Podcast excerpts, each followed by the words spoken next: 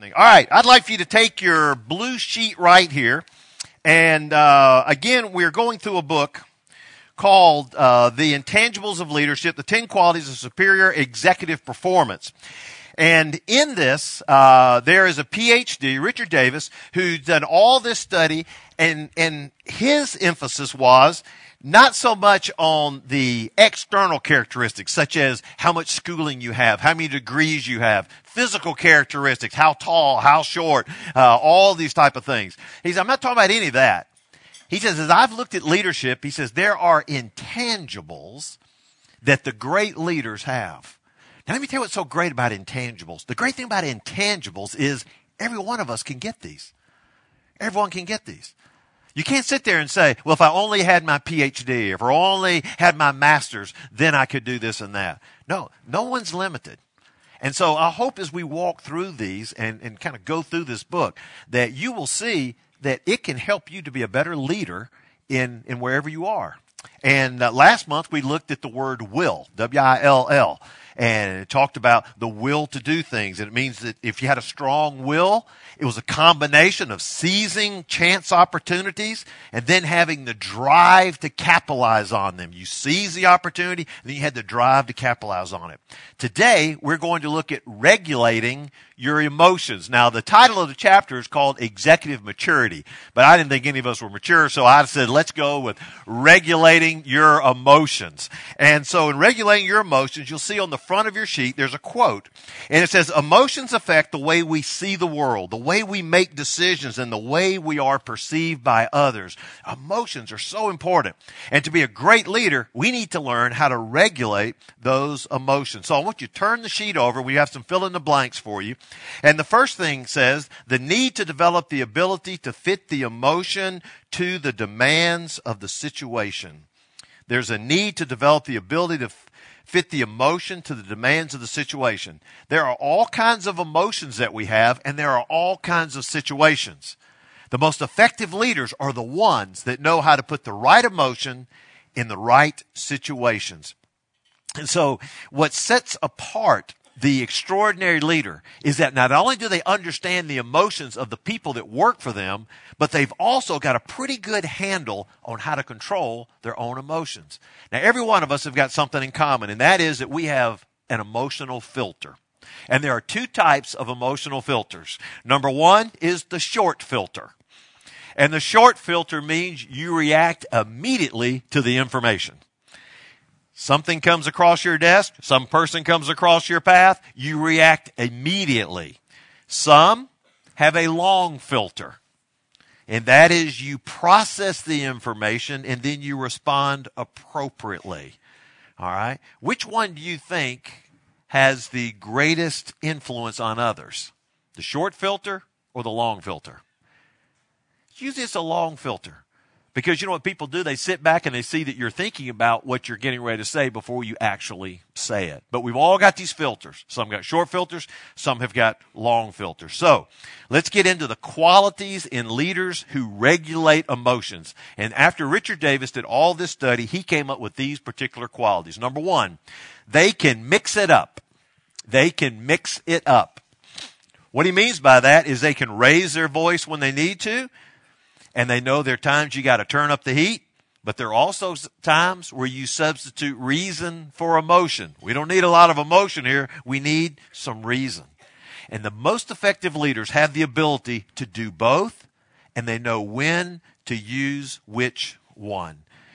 You really need to know your people, and you need to get a sense of that organizational environment to mix up how you respond to them in their situations. You know, if your people have really been busting it for over a month or so, but yet the results are not there, that's probably not the best time for you to put more pressure on them and hammer them again, because you may just be beating them down. There may be some times when you sense your organization, kind of feel the pulse of the organization to say, you know what, I, at this time, I don't think they need the heat. They may need something over here that's a little bit different. But then there are other times when there's almost this malaise that's, that's crept into the organization. You said, I, I got to turn up the heat now. But they know how to mix it up, okay? Number two, they don't get defensive. The extraordinary leaders don't get defensive. They take in feedback. They listen to people's concerns, and then they process it. And that means they don't always have to agree with what they're hearing, but they listen thoughtfully. They don't get defensive. Now, I know I've worked with people and for people that get very defensive. You start bringing stuff up, they start bowing up on you and start getting very, very defensive on there. It says the great leaders are the one that will listen, hear you out. They may not always agree with it, but they're going to listen thoughtfully. And one thing I've learned in life is that no matter what criticism comes to me, there's usually some kernel of truth in every piece of criticism. And so we need to at least listen, and there could be some truth that you can take from it. But don't get defensive. Number three, they take a moment. They take a moment. That means that they don't react hastily. They think before they respond. And you can see the difference in these two type of people. There's one kind of person that um, you will be in a group and somebody will be talking and you can already sense it. They are sitting up on their chair and, and they're just ready to put in their two cents worth. And, and you can see it. And, they, and really what they're waiting for you to do is take a breath. Because as soon as you take a breath, they're jumping in because they know exactly what they want to say. And so they're sitting right there on the edge, and, and as soon as there's that moment, boom, they jump right in. And say, well, let me tell you what I think about that. And I just think you're totally wrong over here. And this is really what we should be doing over here. And they are just blowing through it on here. It says here that the great leaders, extraordinary leaders, are the ones that they, they take a moment. And what they do is they listen, and they listen actively and fully. Two good words. They listen actively and fully to the person that is speaking. Then they allow a few beats to pass, and then they respond in a relevant and a considerable way. Now, two things about this. The first thing about this is that every person wants to be heard. You know, I have learned this through life to where there are a lot of people that may question things that I do or decisions that I make. And what I've discovered is that where they get frustrated is when you don't ever listen to them. Most people just want to be heard, to at least know that their their opinion is valued. And even if they give their opinion, and then you listen to it and you say, I really appreciate that. And I tell you, I've thought through this too, but let me just tell you where I disagree with you, and, and maybe we can help kind of work this out. I've never had a person leave my office that was upset that I disagreed with them. The only time they'd ever be upset is if I never listened to them. People just want to be heard.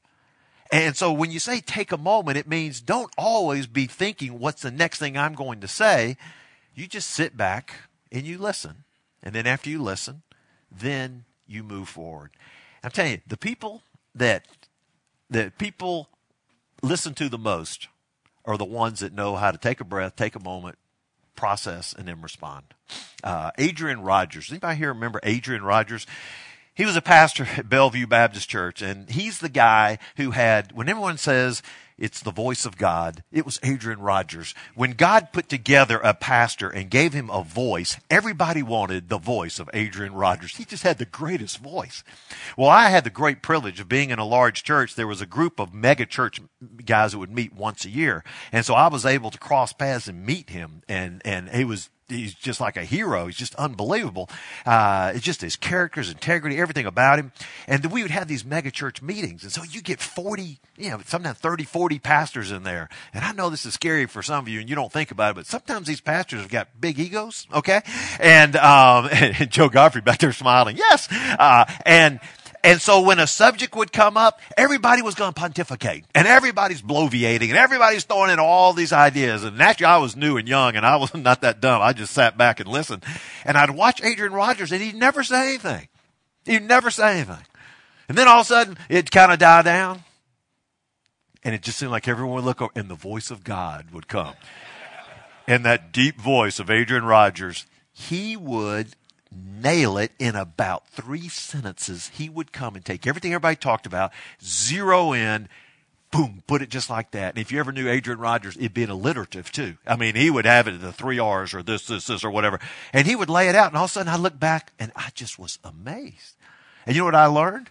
Every year when I went to those meetings, all I did was just wait for Adrian to speak. It was like E F Hutton, uh, because I knew that what he said was not only God ordained, but had been thought through. And I learned from Adrian Rogers, you just got to take a moment. Just take a moment, hear everybody, process your thoughts, and then begin to speak. All right, number four. The great leaders, they demonstrate an emotional bandwidth. They demonstrate an emotional bandwidth. And what that means is they're able to match the visible emotion that they have to the needs of the situation. And they have a wide range of emotions. When the pressure is on, they can show intensity. When they need to show intensity, they can do that. On the other hand, they can back off and they can show joy in the midst of a celebration. When we got a win in the organization, I'm right there, we're high-fiving, we got a joy, everything's good. When somebody kind of needs to be kicked in the rear, I can turn up the burner. That's what these guys do. Turn it up, put a little bit of pressure, got to put a little bit of heat, but they've got this emotional bandwidth. Now, if you're sitting out here and all you do is yell, if that's it, that that's your go-to, is just to holler and yell and do that, that's just like, you just got like one tool in your toolbox. And you just got one tool in your toolbox, you're not going to be a very effective leader. You need to develop these different emotional responses and be able to hit the right emotion in the right situation. And when you get the pulse of your organization and you begin to sense how, how things are going there, you will know, when do I turn up the burner or when do I kind of back off, all right? Number five is this. They stay cool under pressure. They stay cool under pressure. When the going gets tough, what do we say? When the going gets tough, what? Tough get going. That's right. And I can phrase it a little differently in saying that when the going gets tough, people want someone they believe can navigate their way through a crisis. When things get tough, everybody's looking for someone to kind of navigate their way through a crisis. And that's what they're looking for in a leader. Because all of a sudden there's panic out there and we're looking for somebody that can be strong, that can navigate that way. And I tell you, if you're a leader and you stay strong through a crisis, your people are watching you and learning from you.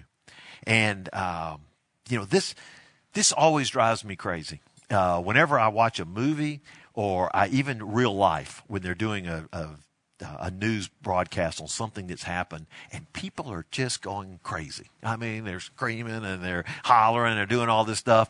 And Janice knows me. It just freaks me out. I just say, somebody just calm down. Somebody just get with a cool head and lead this group. And that's what you need. That's what the experienced leader is. Everyone else is over here and, and, and things are kind of panicky and we're screaming, don't know what to do. You need somebody that can stay cool under pressure. You can, you can put your arm around them and love them during the difficult time, but yet you've got to be strong enough to be the leader to be able to navigate them through their crisis.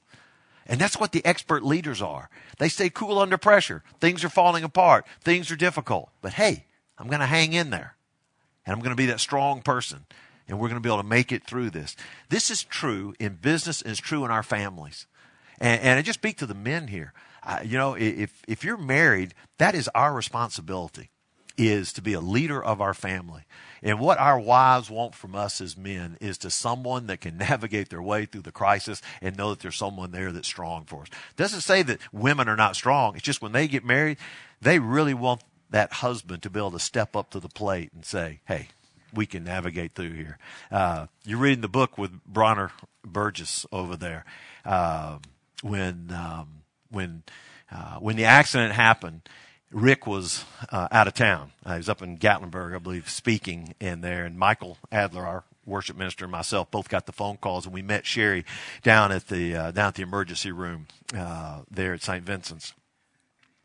And uh, it was a difficult time. Her child had died and her husband's hours away, and uh, Rick's got on a plane. He's flying back, and all she was waiting for was for Rick to get there. And Michael and I could say things to her, but we were just not her husband. So the question is, is what would happen when Rick got there? And I tell you, I've, I've been in ministry. Uh, I've been living sixty-two years. This is one of the most amazing things I've ever seen in my life, is when Rick Burgess walked through those doors at Saint Vincent's. And I remember meeting him in the hallway, and all he wanted to know is, where's Sherry? You know, where's my wife? And when he walked through those doors, I've never seen anyone as strong and as spirit-filled as that individual right there. He came in and he comforted his wife like I've never seen anyone comfort their wife. And as he completed that, he then went and went to see the, the, the body of his child. And uh, as we stood there, there were doctors and nurses in the room. He said, let's pray. And when he prayed, you know what he prayed for? He prayed for the salvation of the doctors and nurses that were standing in that room. And uh, Uh, he had an eternal perspective, and he was strong, and he stayed strong through that whole ordeal uh, with Sherry. And I'm, it'll come out in the book, but I had the privilege of seeing it firsthand. I have never seen something as strong as that. But what that is, that's staying cool under pressure. Now, that's an extreme example, but there are times in our business lives that when things start kind of falling apart, the extraordinary leader is the one who stays cool under pressure. That doesn't mean you don't have any emotion. No, your emotions are, are churning like this too. But because you're the leader, you're the one that's got to take those emotions, kind of push that to the side and say, what's best for the organization? What's best for our people? I got to stay cool and move forward. Okay? That makes sense? All right. Number six, they help others deal with emotions.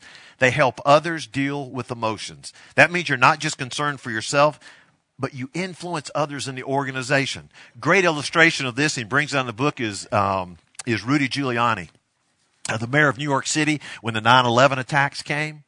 And, uh, and you know, that really kind of put Rudy on the map, because he stepped up and he was so strong in his leadership for the people there in New York City uh, that people were so amazed when he began to be so confident. And what he was doing was he was rallying millions of people by his composure when everyone else was distraught and, and wondering what they were to do. He was a real beacon of strength. And you see, what he did was he was helping others deal with their emotions. And if you went back and studied what he did, uh, he didn't sit there and say, hey, let's just get over this. He understood we're hurting. And he helped them how to deal with the emotions. But then he gave them strength at the same time and said, but we can go forward on this. All right. And number seven is they don't hold grudges or they obsess over lost opportunities. They don't hold grudges or obsess over lost opportunities. You say, what, what does that mean? If I've got to control my emotions, if you've done something wrong to me and I hold a grudge against you, it's going to affect everything that I operate with you. Everything that goes on, I'm going to come at it a little bit different because I'm going to hold that grudge against you. And my emotions are not going to be in check because they're going to be ruled by this bitterness and by this grudge. Or I'm going to obsess over lost opportunities. Well, we could have done this and we didn't. And if that controls me, we'll never move forward as a company. He says the guys that are the strong and the gals that are the strongest leaders are the ones that they don't hold grudges. And it says their behaviors are always aligned to the organization's goals and they look at the bigger picture.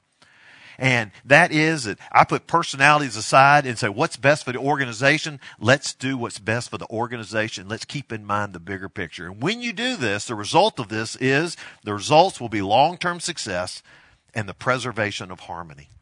Long-term success and the preservation of harmony. Now, the preservation of harmony is important because that helps keep your team together and he keeps your team working. Listen, when my dad's generation, uh, you go to work for a company and you would start with that company and you die with that company. Y'all know what I'm talking about? He was a Sears Roebuck, so I was going to be there, be there thirty years. When I hired the phone company, I thought I was going to be there until I walked out uh, into the grave. And uh, I met so many long-term phone company, Bell System employees, and the power company, and all these others, and the Blue Cross and Blue Shields, and all that. And, and you get with that company, you stay with them. Well, now people, you know, they change. Uh, I think once it is seven times in their lifetime, people are switching careers and moving out of companies. So when you get good people, you want to keep good people. And you want to try to preserve the harmony as much as possible within the business. And then you raise up these great organizations. All right. So you say, Danny, you got four minutes. How do I get this? Well, I'm going to tell you. Are you ready? These are real quick fill in the blanks. So how do you get to this point to regulate your emotions? Number one, learn your own triggers and hot buttons. All right. Be honest with me. Does everybody here have a hot button?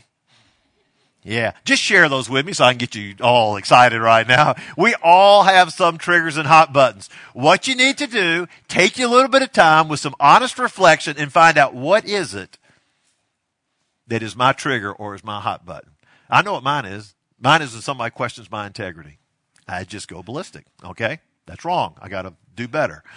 They're wrong, but I'll do better. All right, but question integrity. Uh, it's just a hot button. But I'll tell you something else, just being totally transparent with you. I, I've been the pastor here almost nineteen years, coming up on nineteen years. And when you've been here nineteen years, you've done a lot of things, seen a lot of things happen. Then it seems like that any idea that you have and you present it to the people, they should feel like it's coming from Moses and coming down from the mountain because I've been here nineteen years. How could I ever possibly be wrong? And sometimes people will question it. And my first reaction is I began to get a little bit defensive of thinking, what's the deal? Look what I've done all these nineteen years. Just as your pastor, I've survived nineteen years. What do you mean? And that is so good that I've seen that trigger and that hot bug. I said, that's just pride. All that is is just flat out pride. And that uh, anyone should be able to ask a question or, or say, you know, Dan, are you sure you got this right or not? And so just going through this chapter has been a real help to me, because it has brought to me, said, you know what? That is a hot bug. That's a trigger. And, and I've got to notice that. And so every one of us have got these. And if we don't get a hold of those triggers, those hot buttons, then our emotions are going to lead us into directions that we don't want to go. Okay? All right. Number two is this. Uh, put together your own personal board of directors. Now, what we mean by that is that you need a place to vent. Everybody needs a place to vent. And uh, put together people that are close to you that can serve as a sounding board. People that where you can complain, but people who will give you honest feedback. You don't want a bunch of backpackers on there. Everybody's, oh, yeah, you're the best, you're the best, you're right, they did you wrong. You need people that you can complain, and they can be honest enough to say, you know what, they're right. You did kind of miss the ball on that one. That's what you need, all right? We need somebody to vent, but we need some people to be able to tell us, hey, you, um, you really do need to make some adjustments on that. Number three, help people you lead manage their own emotions. Help people you lead to manage your own emotions. Now, if any of you have, have, have got people that are working for you, you have got experience, and uh, and you may have some young guys or gals here that are coming in.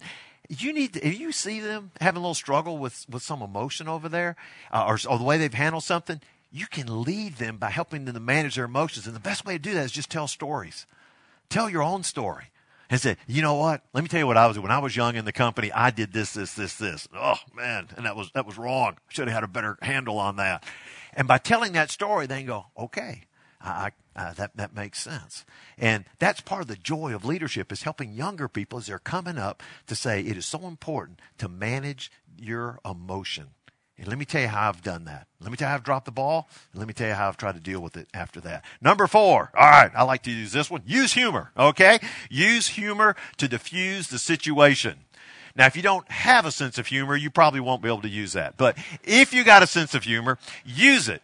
And some people misuse humor. Mm, that's dangerous. So you got to be good at it. And for twenty-nine ninety-nine, call me and I'll give you a great course on how to do that. So, uh, but use humor to diffuse the situation. I'm just going to share this real quick. I know I've, we got about a minute or so, and these last two are real quick. But um, when I went to uh, First Baptist Church in, in Ruston, uh, there was uh, business meetings we had each month, and they were very contentious. And uh, that's kind of what I. Um, I just got that. I received that. It was part of the gift of being their pastor, is they had contentious business meetings. And, uh, and wow. I, so my job was to try to somehow get us all on the same page and, and let us be friendly people over here. And so after a number of months of going through these contentious uh, business meetings, I would notice that when it came time for the end of the meeting and you say, can we get a motion to adjourn? There was a guy over here, Doctor E R Minshew. He was uh, a speech professor at, at Tech, retired. And then every so often, Bill Best, the Kentucky Fried Chicken guy, would second it. So I got to the point to where no matter how the meeting was going, I was going to end off on a good note. And so when it came time to end, I go, Doctor Minshew? And he'd say, I make a motion that we adjourn. Bill Best, I'm seconding it. I mean, people just start kind of smiling and laughing. Every month, everyone's waiting with anticipation. Doctor Minshew, he always sat right there. Uh, Doctor Minshew, he'd give his name, Bill Best. The thing that was the funniest thing is when Bill Best was out of town. Let me be the second. Let me be the second. you know, everybody, you know, Doctor Minshew, I make a motion, we adjourned. Everyone's wondering, who's he going to call on? Bill, will you second it? Oh, great. So you just, things you can do. Just try to use a little bit of humor. You'll diffuse situations. Number four is this. Number five, excuse me, be fit. All right. Psychological and physical health feed off each other. You need to be physically fit. And if you say, I'm not physically fit, hello, Expo right here, Health Expo. It'll be here this Wednesday. You need to be here. three thirty to eight, you come out of there, you will be physically fit. Not only will you be physically fit, but you will regulate your emotions. twenty sixteen will be the best year you've ever had, and you will probably go and buy Spam. All right, number six is this. Get out of town. And what do you mean by get out of town? That means you need some downtime. Everybody needs some downtime. It's the first part of, uh, we're in January of twenty sixteen. Before you wrap up this week, you open up your calendar, go through it, and figure out when you're going to take your vacation time, okay? And really make it a vacation. set aside some time, get out of town, put everything else aside, and just relax, okay? And once you do that, you get a better handle on the emotions. And when you begin to do these things and you regulate your emotions, you're going to be a lot better leader. If you want to do an interesting study, you should do a study of the life of Jesus Christ and just see how his emotions were and how he handled his emotions. Were there times that he got a little angry or or or kind of spoke up? Yeah, you should see him with the religious leaders. He really got after them. But then there are other times when there were people that came to where he was the one that was the comforter. He was the one that stood at the graveside of a friend of his who died, and he wept as the others around him wept, because he understood what it was like for someone physically to be out of the presence of others and understood their hurt, and he wept. But then as you get close to the end of his life, when they were, he was going to be arrested, to be taken to a cross to die. In one of the gospel accounts, it says that when the soldiers came and there was Jesus and his band of, of disciples, they came to arrest him and they were wondering who Jesus was or where he was. He said, it, it, I'm, I'm the guy. They all backed off. And he had to stand up strength and says, hey, guys, this is me. If you're going to come in to arrest me, you arrest me. It's almost like he had to almost give them permission. There was such a strength that they saw in him. But they arrested him. They took him to the cross. And when he took him to the cross, he then paid a penalty for every one of our sins, and he died. But then when he died as a suffering servant, who said at his trial, when they were asking him questions, he says, you know, I could talk to the Father, and I could call down about ten thousand angels right now, and they could clean house with every person here. But I'm not. I'm not. Because my whole purpose for coming here was to live a perfect life and to be a payment for sin so that every person could have eternal life. Wow. And then to be raised from the dead three days later and victoriously ascend to heaven, that's who we serve. And so as you walk through your month, this month, and you begin to think about regulating emotions, look to the New Testament. Look to Jesus and how he handled his emotions. Say, you know what, Lord, I, I want to be that same type. I want to regulate my emotion. I want to lead my people well, and I want to be the best leader that I can be, okay? I hope you have a great month, and we look forward to seeing you in February. Thank you very much.